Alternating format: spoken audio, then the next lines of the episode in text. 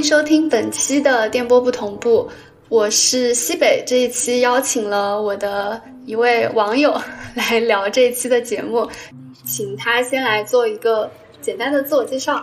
大家好，我是洋葱，我是现在是一名图书编辑。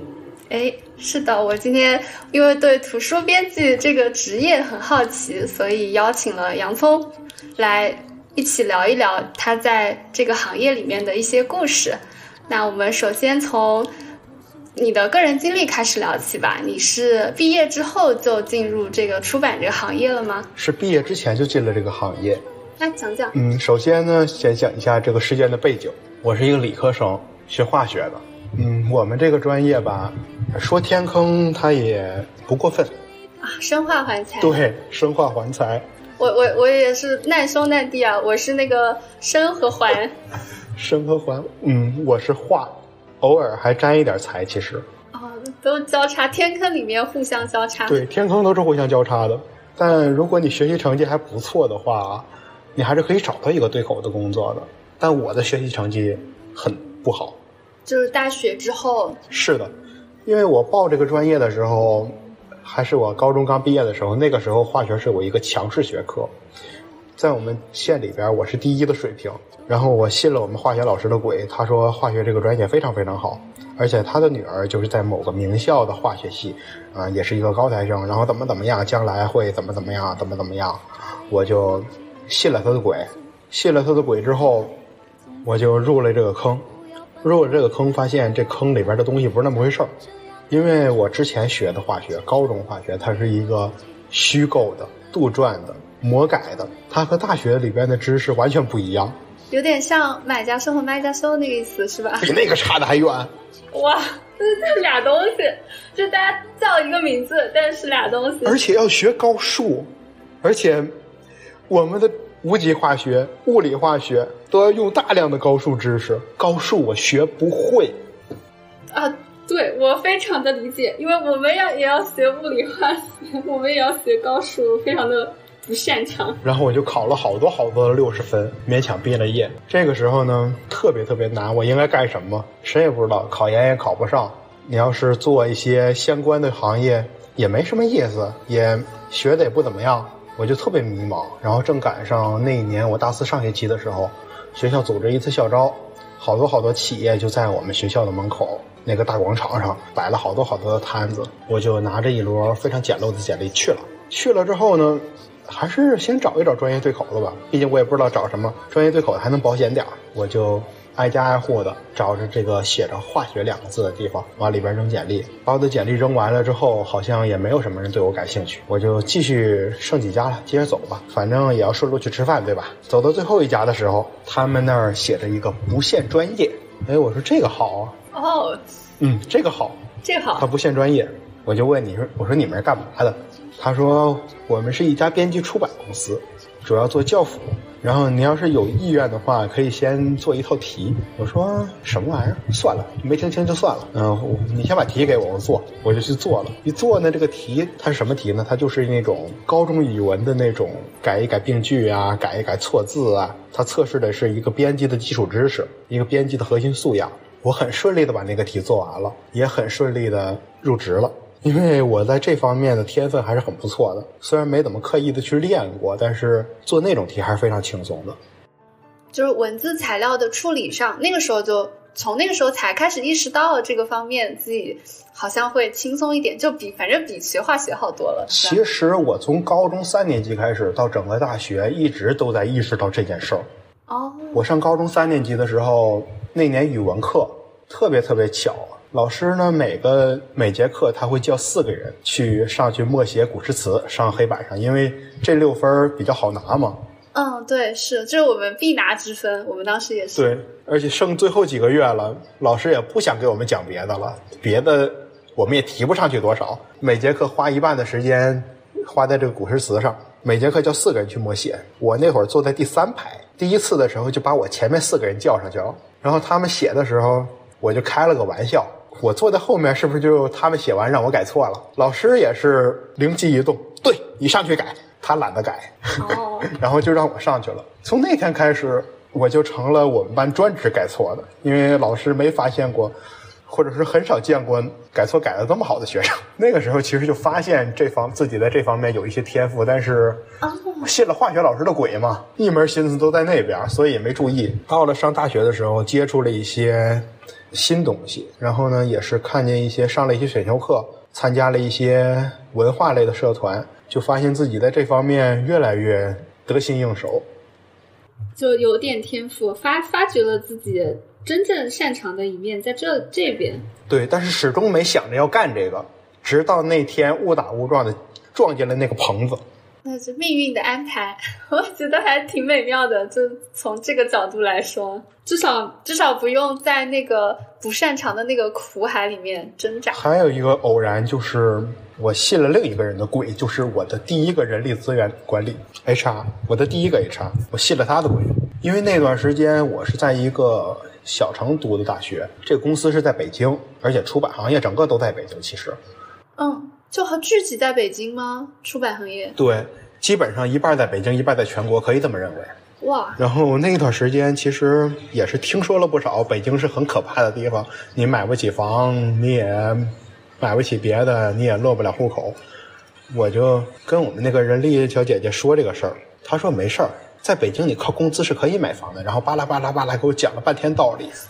这个这个也太魔幻了吧！我这事儿过去三年之后，我回忆起这件事儿了。我突然想起，这姐们说的是一口正宗的二环内的京片子。哎呦，那就是对这个事儿，只对他 这种条件是成立的。是的，但我已经在这行里行业里，我已经走不了了。我已经彻底是这个行业的人了，但我已经无所谓了。哎，买什么房子？这是。我我现在已经完全不想这回事了，买房的事情再说吧，先活着活下去比较重要。伟大的革命导师恩格斯教育我们：穷人不要按揭买房。穷穷人不要什么？那个说的啥？不要按揭买房。不要按揭买房，全款吗？哪来的钱呀？对啊，全款我们也没有钱啊。那就是别买房。对啊，伟大的革命导师是这么教育我们的。好的，恩格斯老师很有远见。那。你就是相当于是在毕业的时候那个大招聘会上，因为这个机缘巧合入了这一行，后面就一直是做图书编辑的，是吗？对，开始的时候我在那家公司，嗯，大四的最后一个学期，我一半在那家公司里边，一半回去做毕设。等毕业了业，就彻底在那儿做下去了。从我入职到离职，花了两年的时间。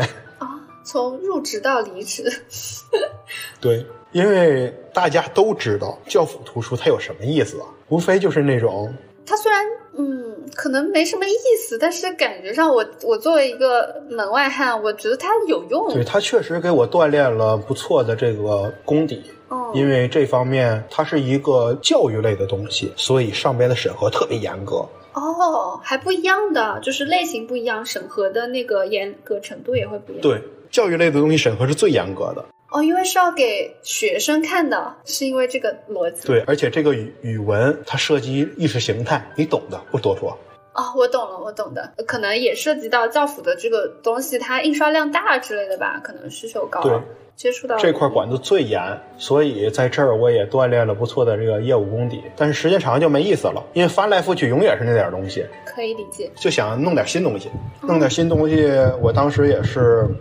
两眼一抹黑，我什么也不知道。我也当那段时间我也没怎么上网，我也没怎么关注行业动态，我自己坐在家里瞎琢磨，做什么好呢？我想了很久，嗯，应该做一点有意思的。嗯，我这学历也不不高，做点儿好入手的。什么东西有意思又好入手呢？什么呢？想了想，少儿书、童书。哎。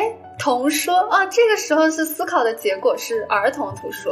对，那个时候思考就儿童图书，然后我又想，我可以做哪个方向呢？我想了，又想了很久。嗯，我是一个学理工科的，其次呢，我还想为社会做点贡献。嗯，那么咱就做科普吧。然后，然后我就。我知道，我知道，定了儿童科普的这个方向。哎，对，科普，那我猜对了。我以为当时我想的非常超前，哎，其实其实按照我当时的认知水平和接触的外界的东西，我觉得想的很对啊，我听起来觉得很对。嗯，当时想的确实是比较对的，但是我实际进入了这个童书的公司之后，我才发现，我想的这个东西啊，别人已经做的很火了，就是我已经来晚了。嗯，但是他总是会有。新的可以做的吧，就可能我这个也是外行的那个，还是说你判断你进去的时候觉得它这个儿童科普这市场甚至都已经到了有点饱和的那种程度了？你写过论文吗？写写写过，那哪哪有大学生没写过论文的？你查过虫吗？哦哦，但其实就是类似于我们定了一个课题，然后去一搜。发现这个课题，所有我能想到的有关的方向都被别人写过了，是这种感觉是吗？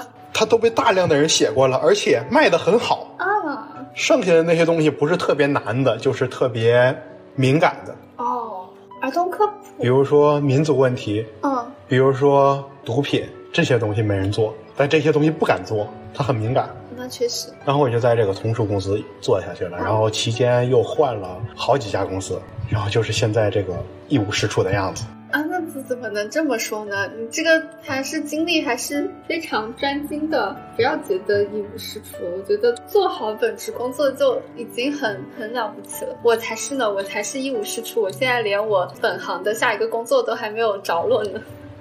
如 果有时间可以聊聊我乱七八糟的工作经历，但是现在今天这个主题还是以这个工作内容为主。好，那还是。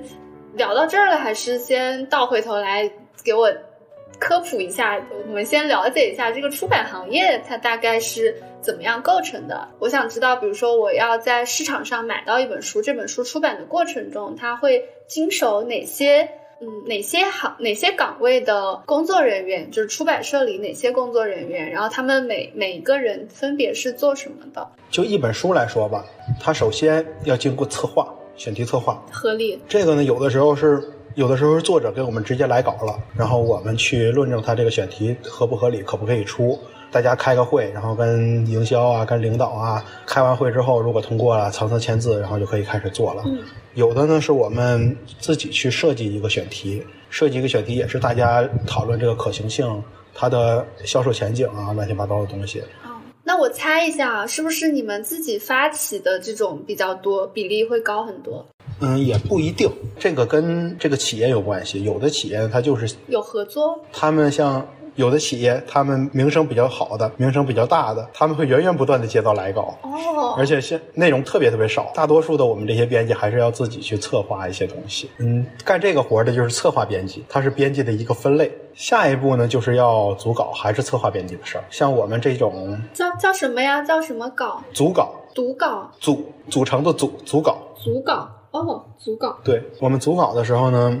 就是自己先弄出一个大纲来，就像我我现在做的工作就是这样，弄出一个大纲来，弄出一个大纲来之后，然后大家又通过了，又签字了，又开会了，这个之后开始找作者，找画画的人，找设计的人，把它写出来之后。形成一个文档，或者是打印出来，或者是直接在文档上看。那是不是在组稿的这个阶段，你们就要判断这个书要不要做？嗯，这个已经判断完了之后才是组稿。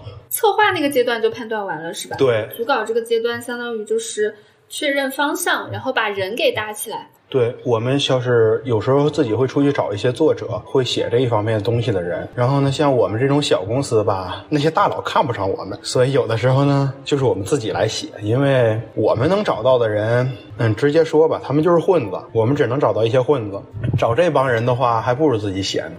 毕竟我们编辑还是有一定的知识量的，找那些混子，嗯，可能可能的下场就是前段时间有一个。特别火的新闻就是有一个一本童书里边讲历史，它出现了一个丁汝昌投降图。嗯，知道这个？对，知道这个事儿你说他们呢？那个书是仿着一套相同题材的，但是特别火的一个书做的。然后他他就想跟个风嘛，然后就随便找了一些人写了这个稿子，写的说实话挺烂的，还出了一些不该出的错误。我们要找的话，这种人很多，很好找。如果真是明白人，也懒得跟我们合作，所以我们有的时候经常会自己写。比如我现在就在自己写。哎，那我还是有点好奇啊。一般像你们这种去找的话，不是作为出版行业，它应该会有渠道去联系，比如说呃学校里就有学术背景的这种人，这种也找不到吗？嗯，这种的话，像那些特别大牛的，比如说。邢立达，比如说张晨亮，这些人是不会跟我们合作的，因为有的是很很多很大的公司去找他们。哦，对，这可以理解，他们选择多。嗯，然后也也可以找一些高校的教授，比如说某个大学的什么什么教授，但是这种人吧，老实说，他们普遍没什么名气。虽然他知识量是有的，但是他没有什么名气，所以后续的营销工作是不好做的。哦，这就是一个无情的市场。哎，这好现实啊！所以挂他还是挂我，这个作者没有什么区别。懂了，懂了，还省点钱是吧？你们自己来。对，还省了不少钱。后续营销的时候，我们就可以请那些大佬去过一下这个稿子，或者直接就是给他们点钱挂个名。是推荐语那种吗？相当于。对，像比如说在当当上或者在京东上看到一本书，它前面书名，然后书名后面一括号某某某某某某某某某推荐推荐推荐。嗯，经常看到。对，比如说你搜某些一些做古生物的书，它永远都是那几个人，绕不开的。嗯。可以理解。嗯，这个稿子我们弄完之后，插图弄完之后，就开始进入审校阶段，是审稿的编辑去做这些事儿。这些编辑呢，也是要求相对比较高的，必须有一定的从业经验，也必须有一定的业务水平。经过三个审次，这就是三审。经过三个审次之后，这个稿子彻底敲定下来之后，我们去排版。排版的话，就是把一个把一个稿子，比如说给一个 Word，他让给他让他排上一本书，这样子。像一些字数比较多的，比如说一些文学的类的书、小说啊之类的，他们这个排版要求是非常低的，所以可能会有一些外包啊，也有一些自己人、公司自己的人，他他们会去做。这些人一般都是那种像职业学校培养出来的，或者是直接就是那种他可能初中毕业或者小甚至小学毕业，他就学了这么一个软件，他会操作这个软件就可以做。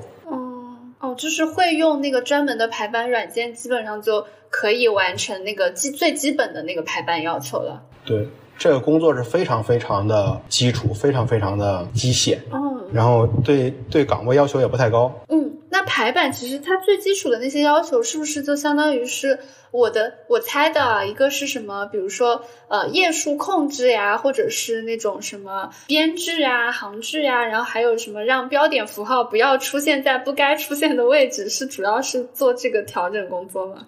嗯，这个东西吧，一部分编辑可以做，就是编辑可以去定去算。哦。排版做什么呢？另一部分呢，就是软件可以做，比如说断手，每一行的行首它不可以出现标点符号的，除了引号啊，嗯，除了引号它都是不可以出现的。这个东西软件自己可以做，他们负责的只是把这个东西录入这个软件，哦，非常机械的一个工作。但是也有一些呢，像我们做儿童绘本的，它是连图带字都是那种需要一定的搭配，或者是一些对字体有一些什么乱七八糟的要求，哦。那就是有审美的那种要求了，这个对这种事儿呢，就是一般这种排版一般是美术编辑顺便就做了。美术编辑这个门槛还是稍微高一点儿。嗯，这接下来把这个版排出来之后，在外人看来这就是一本书了。那在你们看来，它还缺点什么呢？它还可能有一些问题，可能页数会差一点啊，可能是内容还有一些问题，然后一些排版上的瑕疵啊。包括一些剩下的错别字啊、语病啊这些乱七八糟的东西，这个时候呢就要经过校对。校对在理论上也是三层，要经过三个人的校对，排除这些问题。每次校对完之后，就交给排版的人员去改一下。理论上是三层，有的可能会更多一点有的可能会更少一点但更少一点就是不合规了。但是咱们这个社会不合规的事也很多。然后等这个校对完之后，这三次已经弄完了，我们就开始进入印制阶段。弄完之后，我们处理一下这个文件，让它符合印刷的要求，就是不能你这个文件发到那个印刷厂电脑上的不兼容了。就像那个 PPT 做好了之后发到另一个电脑上，它字体全变了，这个是不可以的。我们要经过一定的处理。嗯，这个处理反正是一个非常简单的步骤，就不细说了。处理完之后就去下下到印刷厂。如果这本书里全是字，或者封面上非也非常简单，那没什么好说的。如果它那个封对，如果它封面设计的花里胡哨的，然后内文里边有很多很多的图片，很多很多的设计颜色的东西，这个就需要我们做编辑的去看，亲自去印印刷厂看，走到那台机器上。你们都要看什么呢？看它的颜色对不对，色差可不可以接受。哦就是不是说你给印刷厂一个，就是你把你的那个材料给他，告诉他这个是什么色号，他们就能印出这个颜色的？做不到，做不到是吧？不可能百分之百的做到啊！其实最准确的就是手机。原来如此。一个文件，手机上看和电脑上看可能颜色都不一样，印刷出来可能又是另一个颜色。哦，对，这个是有可能。这个非常非常的普遍这个现象，所以一些尤其颜色比要求比较高的书。比如说一些摄影题材啊，比如说一些美术题材啊，还有一些像我们做绘本的，还有一些做尤其科普的时候，这个颜色千万不能差，哎，差了会有什么后果？做科普的话，它就错了。像之前有一个例子，我举一个例子啊，有一个书是一个国旗，里面画了一个国旗，那一页那个国旗里面有白色，白色还会有色差吗？听我说啊，嗯，你说，本来呢这个白色是没有问题，但它那个纸是偏黄的。其实那个文件里边这块白呢，它就是背景的颜色，没有细条。然后呢印出来之后，这个国旗里面的白色就变成黄色了。哦，这样的话，它就是一个政治性的问题。对对对对对，这挺严重的。政治性的问题是最严重的。是的，如果不看一下这个文件，那这个这个书就错了；不去在那看一眼，那这个就出大问题了。啊，明白了明白了。所以或多或少的还是要去看一看。嗯，就你们得去盯着看。对我最多的一次在那个印刷机旁边盯了三天两夜。三天两夜。对，那个他们那印刷厂的工人是十二小时一班，我熬走了五个班。到最后第三天的时候，他们看见我，你怎么你怎么又来了？我说我没走。就原本已经轮过轮过一一轮班的人，就来上班，还是看到还是你。对，我说我就没走。嗯，那次很尴尬，也很累。你们这个，我记得这个手手印刷的，就这样这种强度的话，真的很累。但应该也不是所有书都需要这么这么精确、这么高强度的手。对，很极，这是一个比较极端的情况。一般的，像有的时候我们印一些很普通的书，我们压根儿就不用去。其实大部分的时候我们都是不用去的，或者只是去看一眼封面就结束了。嗯，对，一般封面就是色彩比较多。对，而且封面也会涉及到一些很复杂的工艺，这个我们都要去看一看。我有个好奇的问题啊，就是你们这一套，哎，你说就这个流程到印刷这里后面还有吗？有。那你讲讲完。理论上印刷之后，它就是晾晾放放味儿，因为印刷它有味儿嘛。嗯。然后就打包入库了。实际上呢，我们还要跟。在印刷之前的一段时间，我们就开始要做这些文案了。一本书的简介、编辑推荐、作者简介，还有一些详情页，这个都是我们要去做的。嗯，准备要把它推广了，就推广之前的这些材料准备工作。对，因为它要上架嘛，这个时候我们就要去做了。然后印刷的同时呢，我们要去搞一些营销的文案，比如说现在新媒体啊这方面都是要做的。我们可能要去弄一些抖音的视频啊，弄一些小红书的分享啊，或者弄一些奇奇怪怪的东西，像是一些微信的文章啊，包括联系一些达人去给我们推广这个书，或者去做一些预售啊，这些东西都是要我们深度参与的。像有有的公司是不用，但是有有一些的话，可能编辑大多数的工作都在这儿，这个反而是重头啊。对，有像我上一家公司。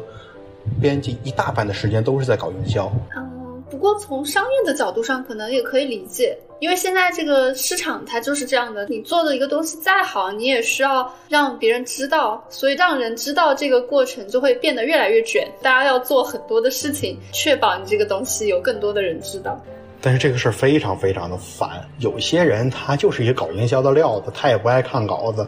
他就这么去搞，然后也有一些呢，他是那种专门招的营销编辑，他就是干这个活的。嗯，他岗位他就是这个职责。像我之前那份工作，他招的是一个策划编辑，但是我大部分时间都用来营销了。啊，其实是一个。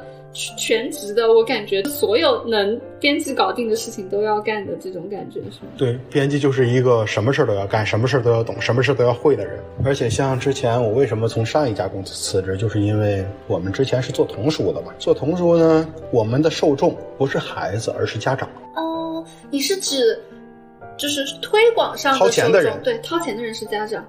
OK，理解。所以呢，我们要拼命的去给他们贩卖焦虑。哦，对哦，你要先让他给他们创造需求，这个这个一定得买，就要给他们创造这种需求。焦虑是一个非常好用的方法，相当于是讲一个事儿吧。讲有一段时间呢，我负责我们那个图书的微信软文，隔一两周就要出一个微信软文。那套书是一个科普的，卖的非常好。然后我们就是一个后续的营销上的维护嘛。然后有一段时间，他们就说你个你写一些科普类的小文章，然后发上去。我说行，我也挺爱写的。其实那段时间写的也挺开心，哎，都是那种我写的一些很硬核的科普，你可以参考博物的微信公众号，我写的大概都是那种文。哦，我挺爱看博物的。对，那段时间我写的大概都是那种文章，写的特别开心。然后有一天他们就说你这个文章不行，数据不行是吗？它太长，数据不行，也是太长了，也没人看，数据也差。你以后就专门写这个书的营销吧，就是专门夸这个书就好了，贩卖贩卖焦虑，我也不太爱做。然后还是照我那老路做。有一天我突发奇想，我说照着他们那个路做会是什么样的结果？我就非常非常不要脸的，非常非常放弃了这种底线。我搞了一篇很焦虑的文章，那天把我恶心坏了。哎呦，我把那篇文章发到群里的时候，平时发到把文章发到群里，他们一定要让我改呀，然后说乱七八糟的要改上，怎么着一篇文章也得改成一个下午。那天发到发到群里边，两分钟后，我们的领导发了一个竖大拇指的表情包。啊哦，他们觉得这个，他们真心觉得这个好。他真心觉得这个好，然后这篇文章第二天就发发出去之后，它的转化率、它的阅读量都达到了空前的水平。啊，就是比你之前自己喜欢写的那些，就数据反正是要更好的。这种抱着讽刺的心态，或者这么说吧，就是抱着我，那我就按你们说的来搞一搞，结果发现他真的有人买账。那天晚上我喝了一斤白酒，我来平复我的心情。哇，后来一星期我都没睡好觉。哎呦，这个事儿对良心的打击太大了。后来我就不在他们那儿干了。哎，我是觉得，就说明 怎么说怎么说，大众和这个公司，他们确实，首先一个是大众，他就接受这种，就就吃这一套。虽然可能我们的观点上觉得这个东西它它其实里面是有问题的，但确实很多人就能够。就因为贩卖焦虑有用，所以现在越来越多的人搞这个东西。然后另外站在可能站在公司的角度，他们就是什么效果好就要用哪一套。对，这个市场就是一个很病态的东西。这个压力确实挺大的。我想我已经把我不喜欢什么东西说完了，那接下来要说什么呢？接下来我们说。就那我就接着我之前想的这个吧。出版行业有没有那种所谓的鄙视链？比如说做某一些类型的书的，就觉得自己可能比做其他书的要高级，或者是岗位上，就比如说一个单位里，因为刚刚提到了，可能像排版中间这一步啊，它是存在一些岗位，它的要求是比较低的，然后可能是处于整个链条的那种下游一点的环节，就会存在这种。所谓的鄙视链嘛，我们不带贬义的说啊，只是说可能会客观上有这样的现象。这个东西说存在它存在，说不存在它也不存在。嗯，怎么这么说呢？存存所谓的存在是什么个表现？嗯，我先再说一下我们这个行业构成吧，因为刚才只说了这个出版行业有哪些岗位。对。但是我们岗位和岗位还不一样的，它是从一个维度说，要从另一个维度说，我们还有另一种分类。你说。我们呢，像我是做童书的，我以前是做教辅的，这就是两个完全不同的东西。然后也有一些做学术书的，也有一些做文学书的，也有一些做杂志的，还有一些做一些乱七八糟的其他类型的，还有做期刊的。像我们就我们这些做市场书的，去当当淘宝上卖的，跟那些做期刊的完全搭不上边儿。虽然流程可能是相似的，但是我们可能这一辈子都不会有交流。哦。就都是出版，就是出版的这一套东西，它有类似的地方，但其实是两个不会有交集的。我们可能就从来，可能这辈子都不会有那种同行之间的交流，因为我们不是一个东西。虽然都叫出版，像有一些不不同的类型，它之间有的时候是会鄙视的。比如说做版权书的，版权书呢就是我要给稿费的书，做这种书的人很多瞧不起做公版书的。公版书就是那种作者死了五十年以上的人。往早了说，《论语》是公版书，四大名著是公版书，鲁迅也是公版书。这些作者都死了很久很久了，这些书是个人都可以出，就有点像经经典名著吧？我们看到的这种，对，这些书是个人都可以出，只要你有稿子。谁出的都没事儿，也都不用支付稿费。但像一些死了没多久的人，这种人呢，他的书还是有版权的。比如说他的后代啊，或者是他的亲戚啊，他们还是要收费的。然后还有没死的人，这就是他本人直接收费了。像做公版书的话呢，前些年就是上个世纪的时候，做公版书还是一个要求比较高的事儿，因为只有那么几家出版社做，然后他们找的翻译都是非常非常专业的。哦，所以做公版，它对译者的这个要求是比较高的。对，而且国内也有些公版书，其实这个啊，这是另一回事儿了。像国国外的公版书，它对翻译要求质量其实是非常高。比如你像，如果你买过那个人民文学出版社的名著，它有一套精装的名著，打开它最后的几页，它会列列出它这一套。书的所有的书名、作者、译者，你看那些译者全是大家，这个就是非常非常专业的一件事儿。哦，但是到现在这个时候，现在已经市场化了，而且家家都在做这个东西，因为都想捞一笔钱嘛。比如现在是暑假，去看那个图书销售榜单，现在的销售榜单上面全都是这种经典名著，因为学校要求读的。哦，对哦，暑假的时候要求你读点这种名著是。对，因为谁都会出这个书，谁都可以出这个书，所以什么人都来出这个书。有一些呢，他是抄袭，抄袭那些经典的译本，像朱生豪同志译的那个莎士比亚全集，不知道被多少人抄过了。嗯，很多很多人抄他的东西。其实他的这个东西是有版权的，翻译他有翻译的版权，这个也引发了不少官司。像啊，我就不说具体的例子了。我以前的公司他就陷入过这种纠纷，他们就抄别人。然后还有一些呢，他就是随便找的翻译，翻译的屎一样。根本读不懂，读不通。如果你很多人就是说，他尤其在有些人在豆瓣上说，他读这个外中外国名著，他读不明白。一方面可能是知识水平所限，因为有些外国名著它都是那种十六、十七世纪或者十八世纪欧洲人写的。这个你要是掌握一定充分的历史背景，你要掌握一定充分的历史知识，嗯，你才能去了解它里边写的是什么。嗯，这是客观门槛。嗯，对，这是一个读者门槛的原因。另一部分就是他翻译的狗屁不是，狗屁不通，任何人读了都不会说他好。我确实有过，我可能小的时候是我都不知道是不是盗版书啊，就是那种名著，然后在那种小书店里拿到过的，真看不懂。唉。这种有一种有一些是盗版的原因，有一些是瞎传的，有一些正版，但他们译者质量太差了，所以做出来有点问题。对，现在市场上基本很多很多这种书，特别特别多。现在去销售榜单上看，十个有五个都是这种，特别误人子弟。那怎么进的销售榜呢？营销做得好。对啊，回到了那个话题，营销做得好，渠道走得好。这种事儿就非常让人难受，所以呢，这帮人现在也是在某些情况下，这些做公版书的也是鄙视链的最底端。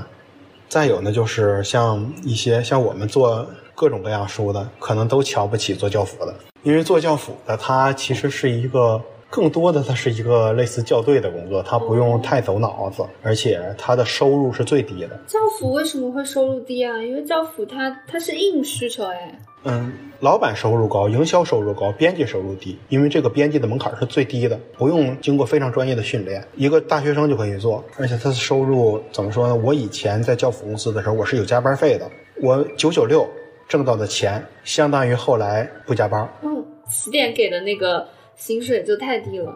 对，对他，因为他的门槛就不不高。再有一些呢，像也有双方的鄙视，互相的鄙视。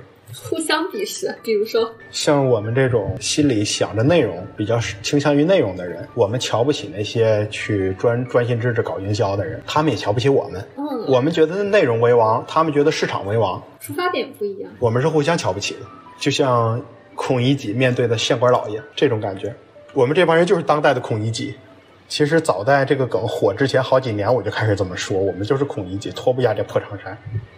嗯。啊，鲁迅先生还是讽刺这种东西，还是很很有很有远见，水平对，很有远见的，还能道出很多年之后，大家仍然会受困于这种身份的认知。因为人就是人嘛，上万年都没有进化了，我们人还是这帮人。是，这些乱七八糟的事儿，嗯，其实大家都是那种谁也看不上谁，互相瞧不起，可能互相不太认同，可能做营销的觉得。你光做内容，这书卖不出去。做内容的就会觉得现在很多营销的手段就是纯去铺营销，就根本不关心这个东西卖出去的是啥。没错，你现在你们不知道现在市市面上卖的都是什么东西，特别特别烂。其实我我觉得我真的还好，因为我看书的话还是会经过一些筛选的。其实我自己可能筛选书的能力不强，但是我会去关注我觉得有能力筛选的人。但确实，嗯，很多人面对一个可能他平时不会特别去关注、了解、去分辨这个质量的高低的话，它只能被流量带着跑，只能被营销带着跑。听到一些什么消息，他就会信这些消息。但营销就是能把一些质量不太好的消息铺天盖地的铺出去。没错，没办法，这就是属于一个劣币驱逐良币。嗯，对，我觉得很多行业都都有这个困境。尤其我们做内容的，而且尤其这块，尤其是拧最拧巴的一块，因为你要是那种像那些搞营销号的，他们就他们知道他们搞的是烂东西，他们也理直气壮的说我们搞的就是烂东西，能怎么着吧？这种人我还敬他是条汉子，起码你光明正大。像我们这个行业里面呢，很多人装的道貌岸然的啊，我们一定要为什么祖国的下一代什么啊，有我们一定要为文化产业怎么怎么样。每个人都装的像个文化人一样，然后他们也是装的很有情怀一样，啊，又是文化情怀，又是家国情怀，说的不行不行的，结果他们做出的东西没法看。明明他们的目的只有赚钱而已，但他们还要给自己套上很多的价值。对，也没法看，也没法说。你要是光明正大的说，我就是卖烂货的，我就是要赚钱，行，没问题。但是，哎，尤其我们这些文化产业的人，他们要装起来，装的特别像。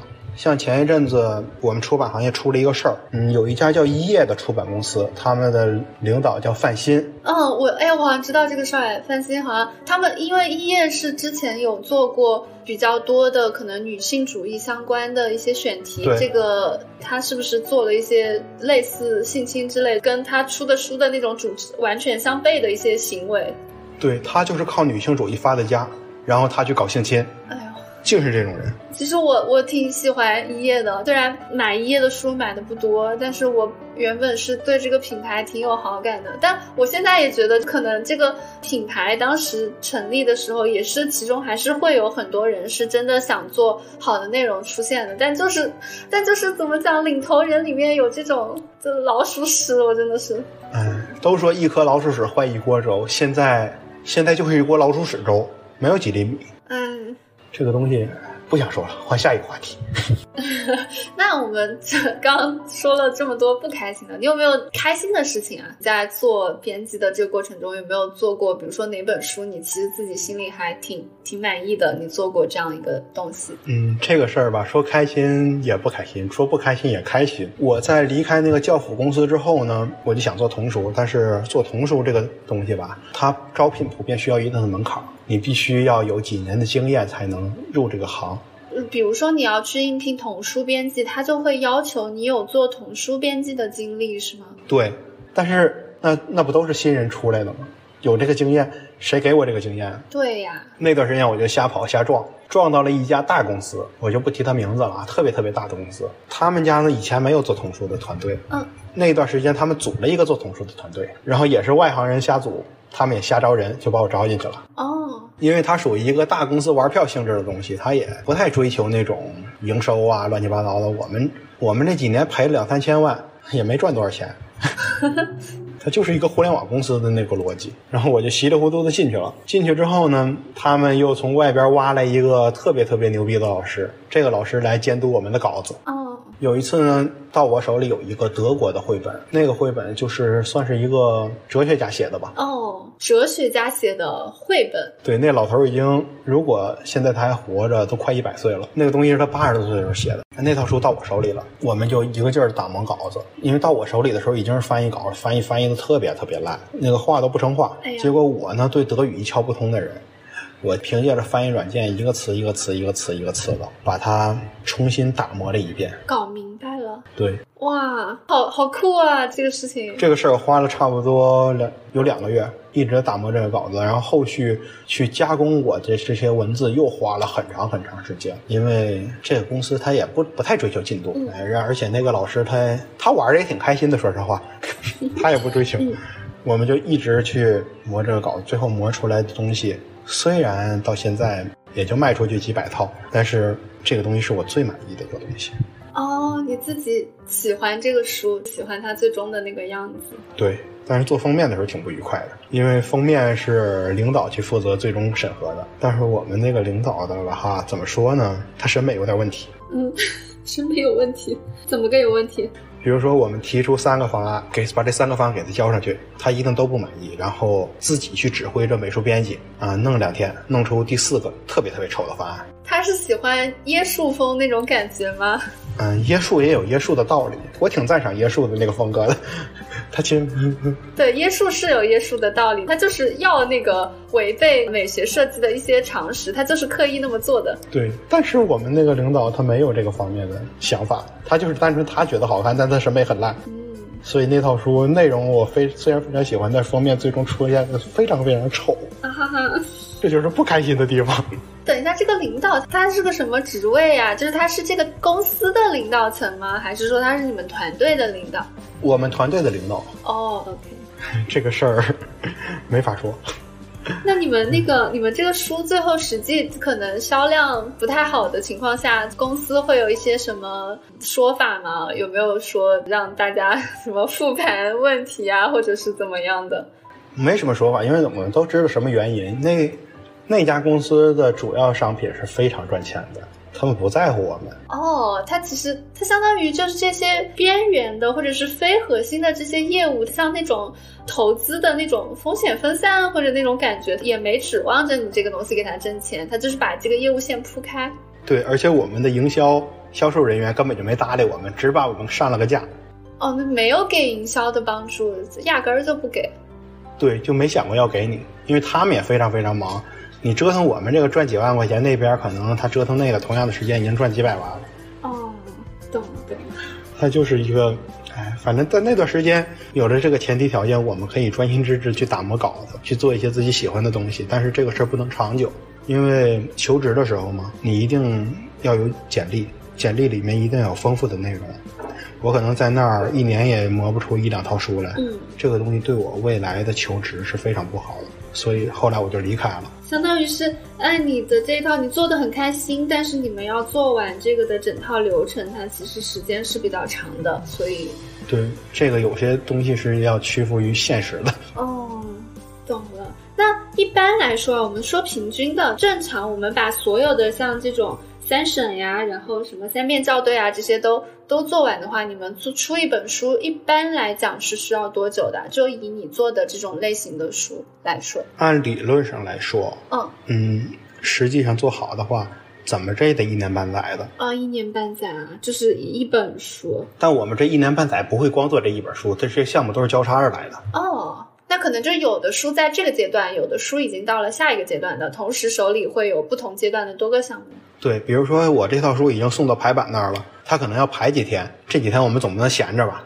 对，所以这些项目都是交叉的。其实，OK，那一般你你手里多少本书在并行啊？最多的时候有那么六七本，少的时候就一两本。嗯，但实际实际上的话，它是用不了那么长时间的，因为市场要求的比较紧嘛。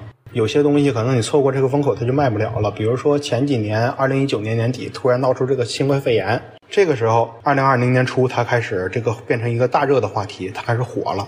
这个时候你要出一本书，你要想好好做，做三年，三年这东西没了。对啊。据我所知，他做的最快的一本书，大概在二零二零年的二月份就已经出来了。那那个书的话，它。内容上确实不错，因为它只是选了一些比较要点的东西。那些编辑啊、作者也是加班加点的，一个干了一个月，这么出来。但后续的话，三月份、四月份、五月份出来的东西，尤其是些儿童绘本，真没法说他们什么质量。哦，赶着出的这一批书里，有一些它就是纯粹为了赶时间，就不顾质量的这种书。对，纯粹为了赶时间，纯粹为了追热点，这种书非常多。市面上大部分的儿童绘本。都是这个样子，他们都是那种，说是粗制滥造也不为过，这已经比较客气的说法了。你要是赶不上这个时间，那就别卖了。就怎么怎么说呢？可能就所有的行业，可能说到底都是商业，只要它是商业，它就很难免会遇到这种现实。对，但是商业的逻辑和文化的逻辑，说到底还是冲突的。这也是我们这些搞内容的编辑所痛苦的一部分。我们要去平衡这个商业逻辑。后来有一些东西乱七八糟的，像他们去做一些，比如说某一本书火了，比如说前几年上野千鹤子突然火了，然后就好多好多好多人去做这个女权的书，然后做的乱七八糟的。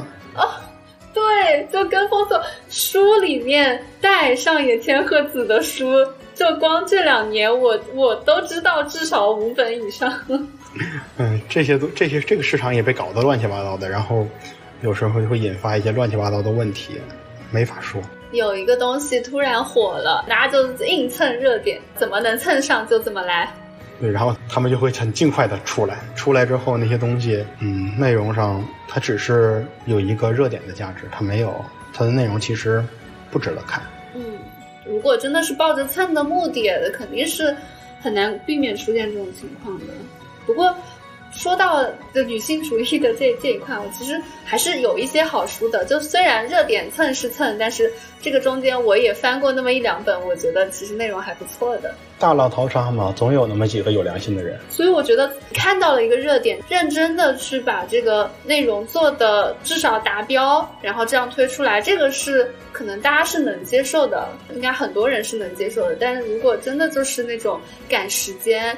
然后硬为了蹭上某个热点，我觉得还是需要一些行业限制的吧，不然大家消费者真的真的很可怜。我们理论上是有限制的。你们会通过一些什么方法？就是我们的书都要经过审核，而且上面有关部门他会不定期的抽查一些书，但是这个作用说实话不大。也有一些东西做出来的就是一些骗子做出来的乱七八糟的内容，像前几天我在。群里边看到一个人说，他爸爸被一本书荼毒了，那本书写的就是素食疗法，只要你吃素，什么事都可以解决。我理解不了这种东西是怎么出来的。健康相关的书，这也很有市场，养生相关的。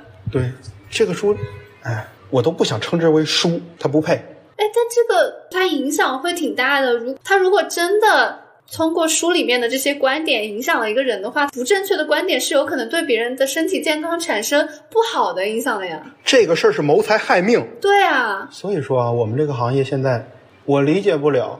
我人在这个行业里，我也理解不了这些事儿。为什么这种书可以过审核？为什么这种书可以做？为什么这种书还可以卖？他们没有心吗？不知道，我觉得不知道这个有没有可能乐观的想，它有没有可能随着。读者群体的优良化，让好的这些东西更容易被看到。以前可能我们比如说影视剧啊，这种市场上也会出现那种就是莫名其妙的烂片。但是随着新一代的观众，他们可能有判断力、有欣赏能力的人，这个比例一点一点的提升，那市场它相对而言，它不好的那一面就会慢慢的那个就会缩小一些。我觉得出版行业不知道什么时候能等来这个变化。这是一个，我认为啊，这是一个很难达、很难实现的事。嗯，对这个事儿我不乐观。但我这么说，我是作为一个编辑，我作为一个文化产业的从业者，我能救一个人，我是一个人；我能说明白一个事儿，我是一个事儿；我能把一个人拉出来，那就是一个成功。我能做的事儿不多，但是尽量去做。如果这种人稍微多起来，我们就能拉多拉出一些人出来。哎，那你有没有什么好的建议啊？就是比如说，可能我像我爸妈那个年龄段，就是他们有可能也会遇到这种，就是说的天花乱坠，然后营销又很好的类似养生书的这种书吧？有没有什么简单的办法能帮助他们做一个初步筛选，避规避掉那种特别离谱的？嗯，就告诉他们全是骗子。啊，全是骗子！这 个主题下面全是骗子。哎，拉出一百个来枪毙一百个都不冤。哦，那比如说我帮他们去看的话，因为我其实也不了解某一些，嗯，比如说像健康领域，我可能也有很多东西不了解。就虽然我有时间，呃，甄别一下这个书，但是我可能还是如果有一些更轻松的技巧，能够帮我更快速的识别出这个书，至少它。比如说它的出版社什么的靠不靠谱？这个有办法做到吗？嗯，呃，就只仅就父母这方面来言啊，我不说其他的问题。接下来我说的话可能有一些政治不正确，但是我认为它是实话。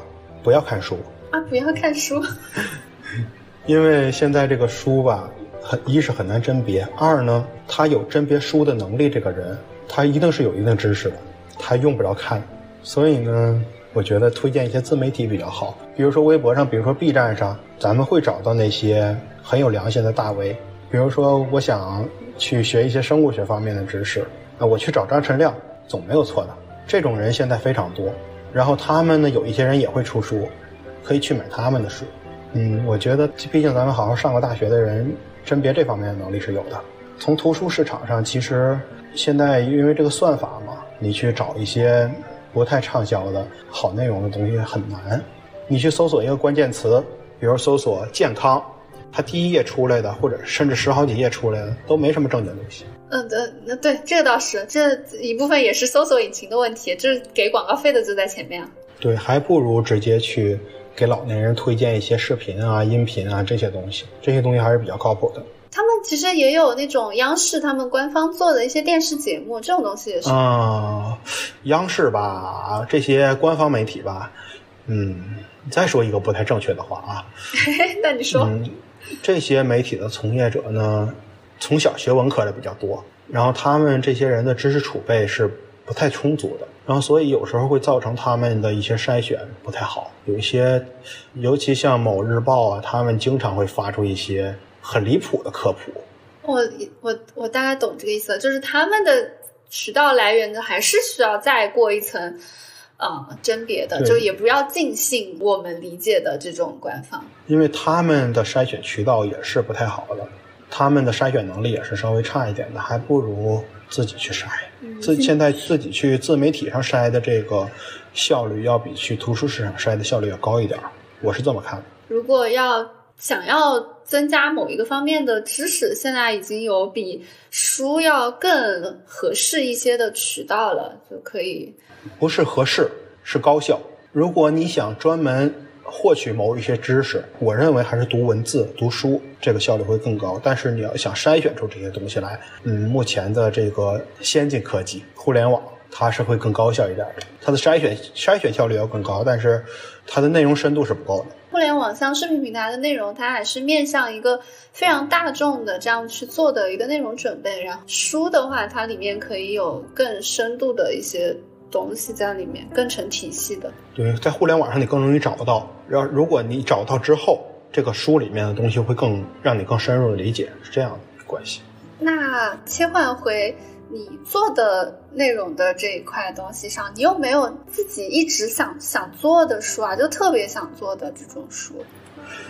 嗯，我想做一套啊，我自己心里想的，但是我没有能力去实现。我想做一套很全面的百科，大百科。大百科有我像那个什么什么不列颠百科全书这种的？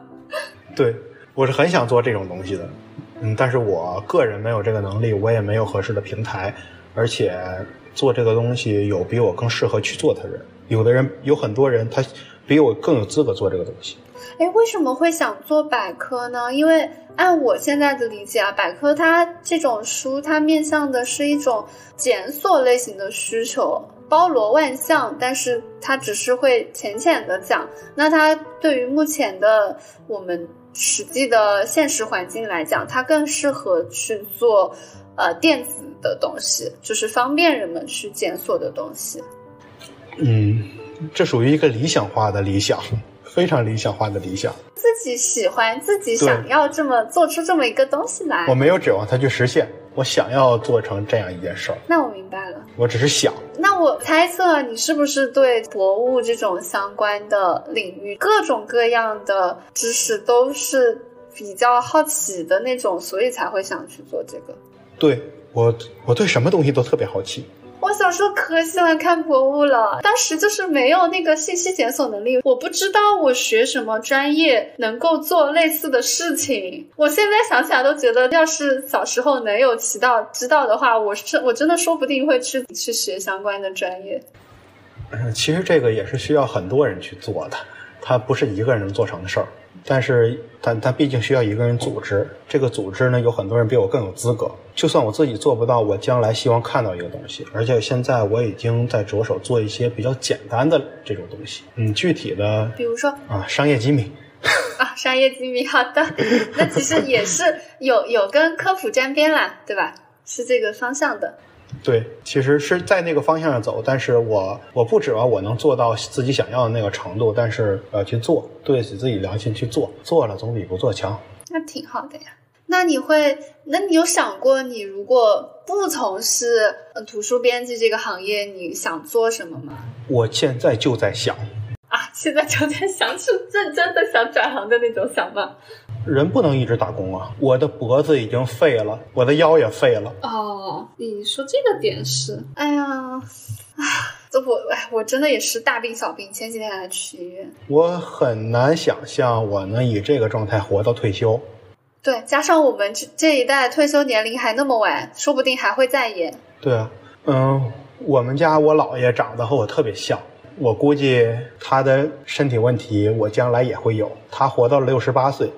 而且他的工作相对来说还是很轻松的，以他为参考，照这个状态下去，我不见得能获得退休。所以这是一个出于个人的保命方面的考虑。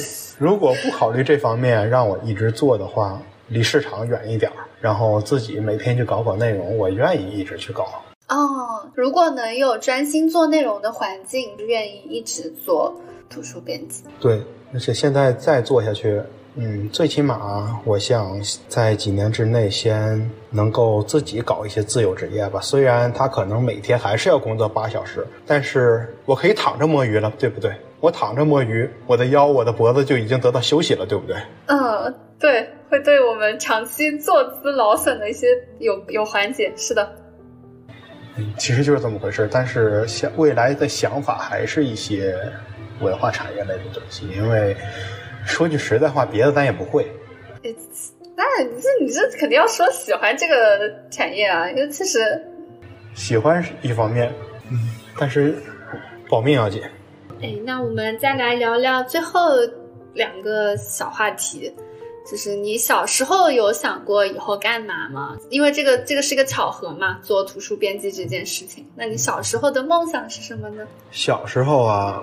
嗯，小时候你要聊到梦想，那都是永远都是那几个词儿：科学家、宇航员。对，因为小时候就会这几个词儿，所以那些东西是不提也罢。然后小时候呢，我幻想过自己未来所谓的职场、所谓的工作。我觉得很多人都会有这么一个幻想的。我没有一个明确的东西，脑子里没有明确的东西，因为小的时候家里也是比较穷，见的东西也比较少。脑子里想的东西就是自己坐在一个桌子前面，在一个屋子里做一些跟文字有关系的东西，弄一些纸。但是其实没有特别的明确的幻想过这些东西，但是脑子里始终有这么一个模糊的印象。其实大体而言啊，你这个你这个预感是对的。对，小时候。小时候我哪知道编辑是什么呀？我哪知道书是怎么做的？从来都不知道。但脑子里幻想的可能大概就是坐在办公室里搞一些纸，搞一些字，就是这么一套东西。那还蛮巧的，就是有点跟小时候的这个模糊的幻想是印证的。对，前几年我想起这个事儿来的时候，就感觉很神奇。虽然我不信命啊，但是好像确实是命中注定要来做这个的。我小时候怎么说呢？因为确实也都是很模糊的概念，没有这种了解真实的社会、真实的工作是什么样的一个渠道，所以很类似到点儿，然后到一个地方，然后办公室里，然后处理一些事情，但是自己也根本不知道要处理什么事情。然后还有，我采访过我的同学，然后有几个同学就跟我说，他们描述他们的事儿，给他复盘下来之后。他们好多人的想象中，就像广告上的中国移动客服，穿成那个样子，做成那个样子，然后，哦，接电话，服务人民。对，好多人都是那样的想法。我和那个想法都是有区别。哦，那那我不会。嗯，因为我小时候就有那种内向，就不爱跟人打交道，所以我连幻想出来的工作，我都是不怎么需要跟人交流的，就是我自己做完我自己的事情，我就可以下班的那种存在于我脑子里的幻想。对我大概也是这么一套东西里边。嗯，像你的同学，他们可能就是属于怎么讲，就是时髦的的角度来讲，他们就比较偏艺人一点，不介意在幻想中是不介意要每天去跟不同的人。交流的还有一个同学，我问他你以后想要干什么，然后他就毫不犹豫的告诉我去工地呀。工地是什么？工地。工地啊，去工地。对，他读到初中二年级的时候就已经辍学了，他真的去工地搬砖了。哇，某种意义上来讲是很有执行力。嗯，因为他学习成绩非常非常差，所以他就没想过要从事一些脑力劳动。对他就是想跟他爸爸一样，他觉得人生就是这个样子的。嗯，其实每个人想的东西都是不一样的。对我想的东西跟我爸爸干什么，跟我妈妈干什么一点都不沾边儿，就是毫无根据的虚构出来一个这么东西，现在还实现了。我我不知道是好事还是坏事，反正还是挺巧合的。对，反正是一件很神奇的事情，奇妙的事。对，现在想起来就，哎，觉得，哎，就这样吧。那如果你你现在有了做编辑的这些经历，带着你现在的认知，假设你突然回到了一个你可以重新选择职业的节点，那个状态下，你你觉得你可能会做什么样的选择？我还是会从事这个行业，但是得好好重新规划一下这个职业路线了。哦，因为那个时候就会知道，更想去做内容的话，通过什么样的路径，或者是去什么公司，能够更怎么讲，更顺利的去实现做内容的这个想法，是吗？也不都是，那你讲讲，就是我还是走了很多弯路的，就是在我的职业发展过程中，我是走了很多弯路的。但是我必须要承认，这些弯路有它的价值，它给我积累了很多经验，积累了很多见识。这些东西如果怎么说呢？如果没有这份记忆，就是这么一路走下来，其实我觉得这些东西还是挺正确的，挺对的，没走错过什么道路。但是如果回去的话，还带着这份记忆，我已经有这份能力了，我肯定要往更高的层次爬一下。或者说实际一点，我可以借着这份能力找一份待遇更好的工作，但还是干这行。对，这是个很聪明的做法，我就是这么想的。但是这个行业我从来没有后悔要进入这里，虽然我对它有很多的不满，甚至不满不满的比例更大一些。熟悉我的人肯定会知道，我每天都在骂街，但是。这就是我该做的事儿，这就是我的天职，一定要从事文化产业。我觉得我理解下来，就并不是编辑这个岗位的职责有问题，就是这个岗位他做的事情，他的职责其实是适合你的，只是因为这个行业现在有很多的问题，要让大家做一些不太根本就有点违背这个职责初心的一些事情，导致从业的人其实真正热爱这个行业的人在里面反而会待得更容易就是不舒服。但说实话，其实我现在基本上已经看开了。确实不舒服，但是我改变不了大环境，这个环境很差，但我改变不了，我只能力所能及的去做一些我的事儿，我能做多少做多少，哪怕做一点点，就算没白做。嗯，挺好的。现在我会跟着一些我熟悉的人，或者一些加入的一些群聊，我会给他们去分享什么东西是好的，那么什么东西是不好的，这样能帮到一个人，能让好好做文化产业的人多吃上一口饭。能让那些无良书商少挣一分钱，这个事儿就是值得的。挺好的，挺好的，不错。我觉得这个做法 我非常的、非常的支持。嗯，其实我只是能做这些，我也想不到别的。如果我有更大的影响力，我会做的更彻底。那我只能祝愿像你们这样的人，能够在行业里面以后。越来越多，占据更高的比例。对，所以我现在也欢迎有良心的、有知识的进入这个行业，但不要指着他发财。我们这个行业还是一个低收入的行业，只够自己一人吃饱。想全家不饿的话，太难了。可能早早我十几年的前辈们，他们是可以做到。有房有车，全家不饿的，但是这会儿已经晚了。为什么？为什么那个年代有有这个条件呢？出版行业？嗯，我说一下我个人的想法，但是这是我自己琢磨出来一套东西，我不确定它是对的。因为前几年、前十几年，咱们国家也是一个飞速发展的阶段，各个行业都在蓬勃的发展。各个行业都已经都加入了一些新鲜的血液，然后每个行业都在急速的扩张，包括我们出版行业也是这样的。但是到一定的时候，它扩张到头了，饱和了。我的上面都是一些年富力强的人，他们得到了利益，也得到了权利，也得到了他们的成果。然后现在已经没有我们上升的空间了，没有我们这些新人去，没有我们这些新人的空间了。还有一个方面呢，十几年前咱们这个渠道上还是非常单一的，买书还是要去书店，只有书店才能买到书。后来呢，过了到了一零年一零年代，网购发展起来了，这就多了一层网购。一有这个网购呢，首先它这个网购的这个平台，它要去抽取一部分我们的利润，然后还有呢，就是网购它不知道什么时候开始打价格战，我们就要打折。其实我们做图书的本来利润是有的，但是也不高，这么一折下来更低。然后再赶上近几年这个短视频直播这一套东西起来，我们中间又凭空的多了一层达人，嗯，就又加了一层。对他们要抽取，也要抽取我们的利润，各各个方面都要抽取我们那种为数不多的利润。这个钱从哪儿来？成本压不了吧？纸的成本，纸还涨价，那只能压我们的待遇喽，只能压我们人力成本了。所以，反正这些东西都是我自己瞎琢磨的，也不一定保证对。哎，其实网络怎么说呢？就平台这一侧，它确实能提供更多的销量，嗯，但是因为还有一层原因，是因为提升销量的同时，就我们前面反复提到的，它那个良莠不齐的这个问题，以及就是大量的竞争的涌入吧。因为你你虽然销量提升了，但是你总的供应太多了，有一点，所以分摊到。可能分摊到每一家他们自己的一个东西上面，它其实是享受不到这一层，就这一层提升的，它就只能吃到，呃，它就只能吃到那个成本上涨的那个负面的那一块结果。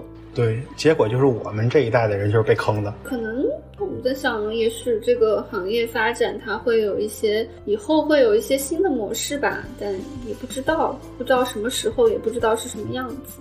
就现在来说，我欢迎这些嗯不追求钱的人过来，咱们好好做。哦，我那天还看到一个新闻，互联网大厂里面本来收入很高的人，然后就辞职，后来去做编辑了，这种类似的，觉得很少见了。嗯，他们是不缺钱了啊，想要只单指着这一份收入买什么车、买什么房啊，去鹤岗还是可以实现的。但是鹤岗你也没有这份工作，这种工作都在大城市。为什么出版出版行业得压在大城市啊？是中间有什么渠道在大城市有地理优势吗？嗯，这个是一个政治问题。北京嘛，政治中心、文化中心，建在建国的时候，它就是一个文化中心，所以一些文化产业集中在了这里。这么多年，大家都集中到这儿来。哦，一开始定在这儿。对，一开始就是集中在这儿了。发展的过程中就越发集中，分散也分散不到哪儿去。啊，就这么回事儿。这种话题一不小心就会说的非常敏感。最后能不能推荐几本就这两年你觉得比较内容上比较符合你的标准，觉得比较优秀的书？呃，如果说出版社不敏感的话，你能不能给我推荐一两个出版社？嗯，带着“人民”两个字的基本上都是比较靠谱的。OK，那书呢？书的话，其实这个话怎么说呢？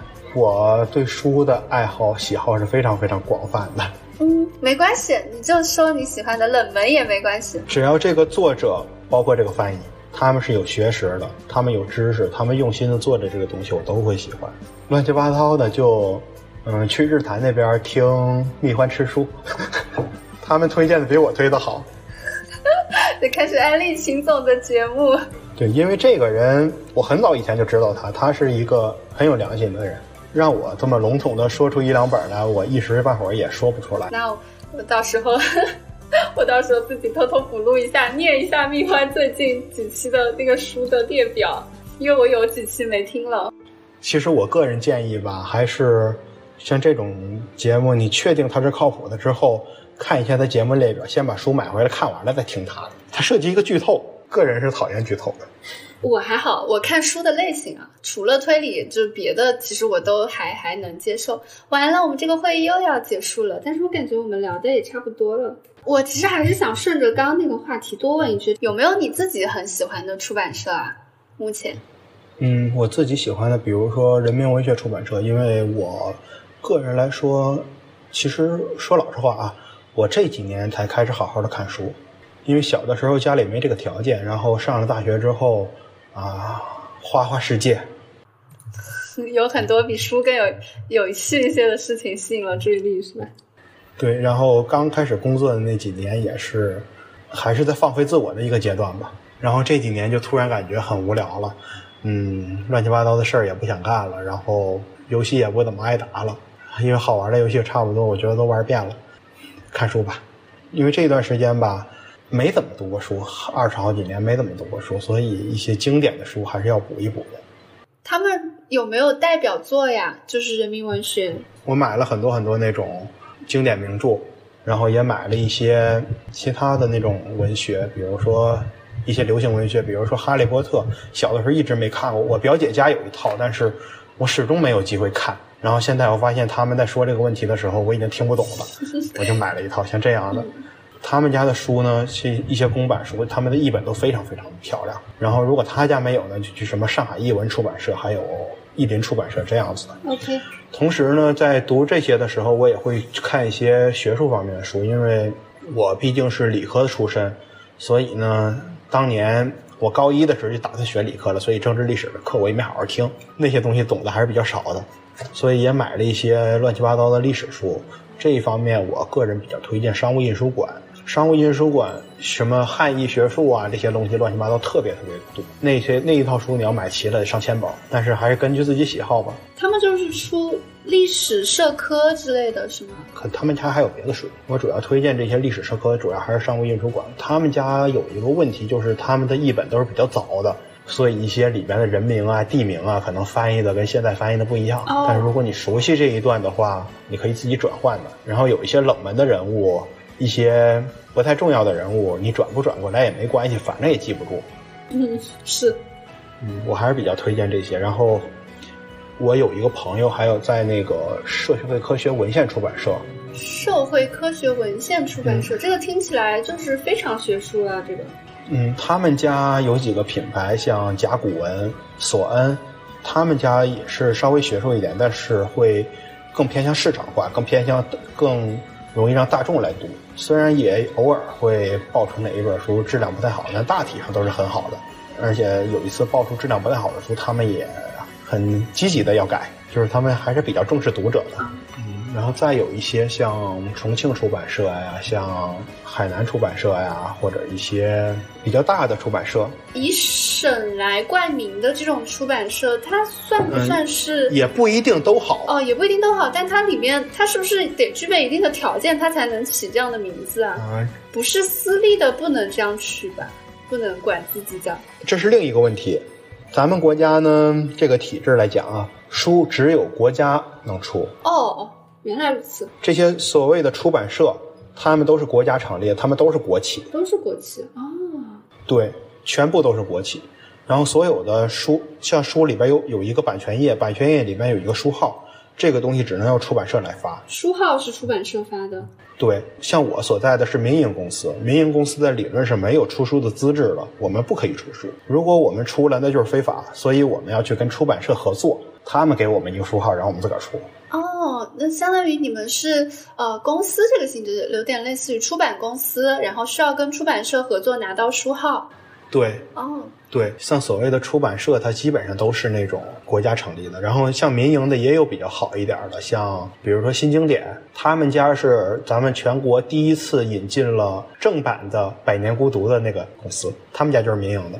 新经典确实书店里常见，我逛的那个谢区域里面经常能看到新经典的书。对，但也不一定都好，但是确实有不少好东西。还有像大家比较欢迎的后浪，嗯，后浪也不错。他们家出的内容文学方面的还挺好，然后像一些社科方面的，嗯，专业性稍微差了一点，我觉得，但是内容还是比较负责任的。也专业性差一点，也适合更入门的读者去读。再有像读客，就是那个封面特别丑的那个，老一堆黑白格子的那个，黑白熊猫，对他们家有一些很不错的书，然后也有一些烂的没边儿的书。烂的没边儿的那些，可能就是一些养情怀的吧，让他去赚钱养一些好东西。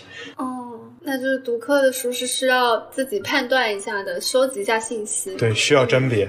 其实每一家你都需要甄别一下。嗯，是甄别，就还是偷不了懒，不不能认准出版社，这出版社是一个大的参考，我们可以尽量的去选择这些相对靠谱一点，至少会出好东西的出版社。可在确认在出版社没什么大问题的情况下，这个书还是要自己判断一下，是不是真的值得买。对，像还有一些公版书啊，比如说一些文学名著，比如说一些经典的社科，像弗洛伊德啊这样的，千万不要买那种前面挂着括号抖音同款或者是什么九块九包邮，这些千万不要买，他们烂的没边儿。避避雷词，对，抖音同款就是一个非常好用的避雷词。然后像啊，我不说得罪人，那就不说了。嗯，这些经典的一些的名著啊，可以直接去无脑的买一些人民文学出版社呀、上海译文出版社呀，包括商务印书馆啊这些比较老牌的大社，无脑的去买他们。千万不要去买一些，包括一些像咱们不用翻译的书，有一套像嗯蒋廷八先生的那个。中国近代史，这是一个公版的重灾区，很多很多出版社都在出，但基本上只有中华书局那一版是没有经过删改的。有的书他就给你把关键的内容，哎，随随便便的删掉了，然后整本书七零八落的。哦，这些也是需要甄别的。其实有一个窍门，就是一些热门书，你可以直接上去上豆瓣看。哦，如果它真的烂，底下好多人骂，那就要慎重避雷。对，豆瓣还是这在这方面还是比较好用的。学到了。就是那种很多版本的书一定要甄别一下，尤其近几年出的那种公版书，可以完全不要买，可以完全的把它们 pass 掉。近几年有一些，它其实是我我觉得它是偏设计，原本已经出过非常经典的翻，包括翻译版本也好，然后它近几年可能外观上有一些特色，有一些特别爱书的人买来收藏是有价值的。不收藏，脏手。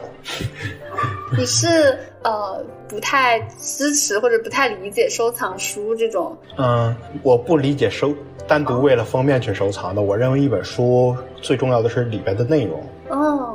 但是另一方面，我又觉得啊，如果这套书的内容做得非常非常棒，它的封面不会很差，因为这个做书的人他是有，他一定会有一定的审美。对他有文学性的审美，他也会有相应的这个整个体系的一个审美。对，这个人有足够的这方面的素养，他就一定会有相应的审美，哪怕他这方面的审美要比他那方面的素养差一些。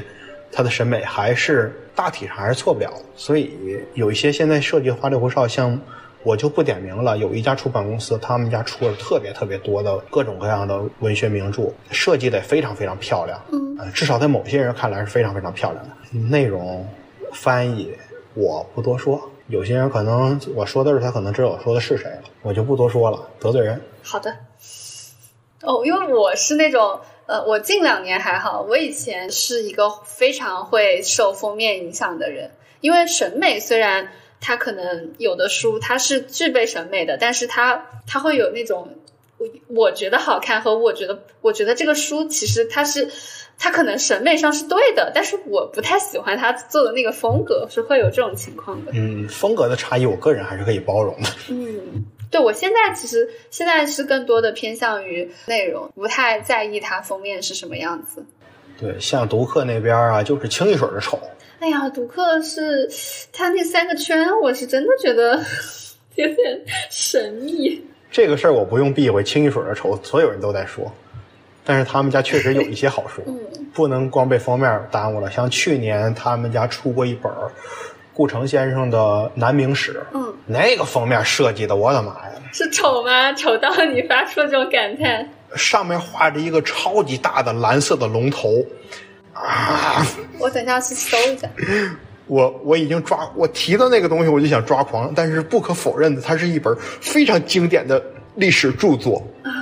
书是个好书，可惜被做成了那个封面。对，但好歹后来他们补救了一下，还出了一个能看的封面。啊，我我有的时候就在想，他们是不是有一点像椰树的那个路子啊？他们可能也对，对他们也不是认真觉得这是最美的一版封面，但是他们就是要做一个特别有记忆点的一件事情。对他就是我，在我看来，他就是椰树那个路子。哎。但是椰树我喝完我可以扔啊！嗯，这书得一直摆在我的书架上。对啊，是的。大不了椰树我倒在杯子里喝，书我总不能扒了皮看吧？对哦，是的。哎，不过我也看电子版的书，所以这书面封面对我来，对我现在的我来讲就更不重要了。也是，个人偏好来讲，我还是更喜欢纸书一点。嗯，纸书看着舒服，但电子书确实方便，特别是每次要搬家的时候，我都觉得我的，我都觉得我买的纸书有点多了。每次到了要搬家的时候，是这样的，一点一点问题都没有，是这样的。那本期的节目到这里就结束了，感谢大家的收听，拜拜，拜拜。